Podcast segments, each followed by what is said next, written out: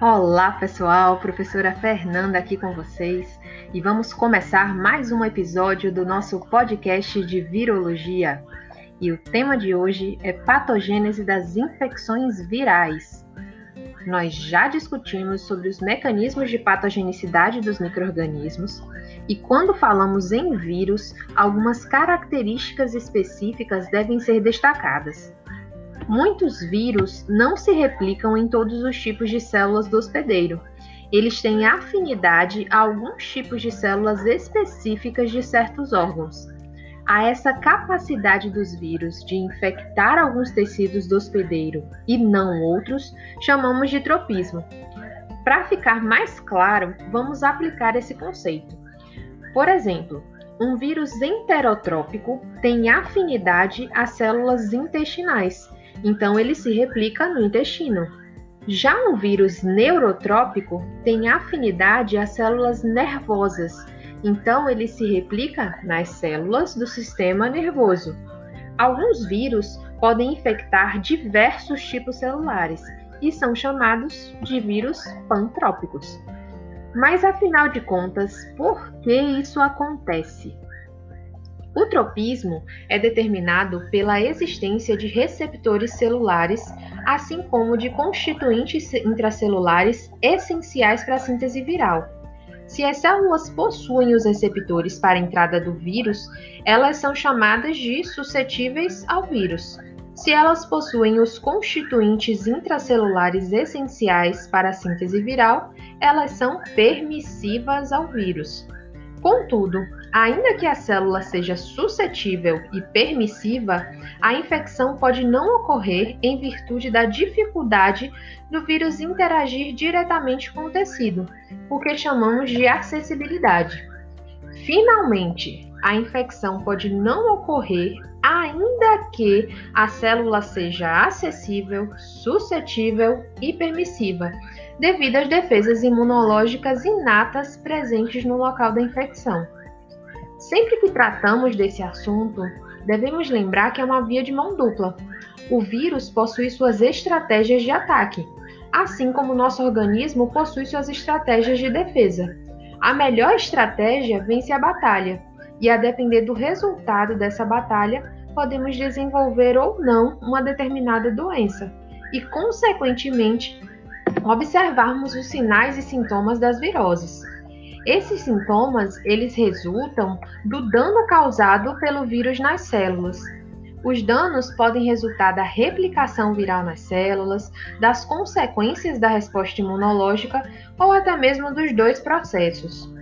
De maneira geral, as infecções naturais, elas podem ser rápidas ou autolimitadas, o que a gente chama de infecção aguda, ou elas podem ser de longa duração, que a gente chama de infecção persistente.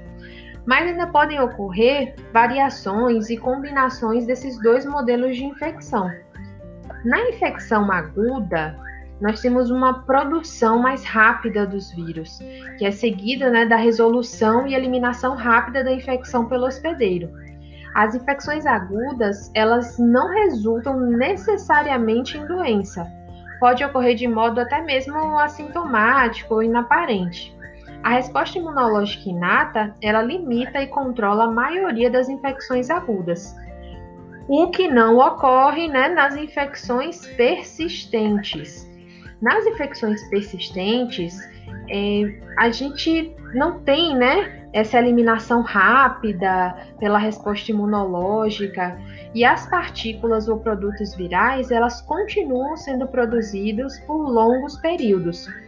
Quando a gente fala em infecção persistente, a gente pode classificá-las né, em três tipos: a infecção persistente crônica, onde o vírus é continuamente replicado e excretado, a infecção persistente lenta, onde ocorre um longo período entre a infecção aguda primária e o surgimento dos sintomas, havendo uma produção contínua de vírus durante esse período, e a infecção persistente latente, que é aquela em que o vírus persiste em uma forma não infecciosa com períodos intermitentes né, de reativação.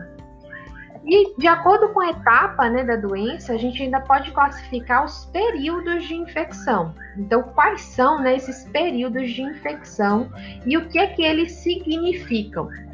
Quando a gente fala em período de, de infecção, a gente pode ter o período de incubação, que é aquele período compreendido entre o início da infecção e o aparecimento dos primeiros sintomas característicos da doença.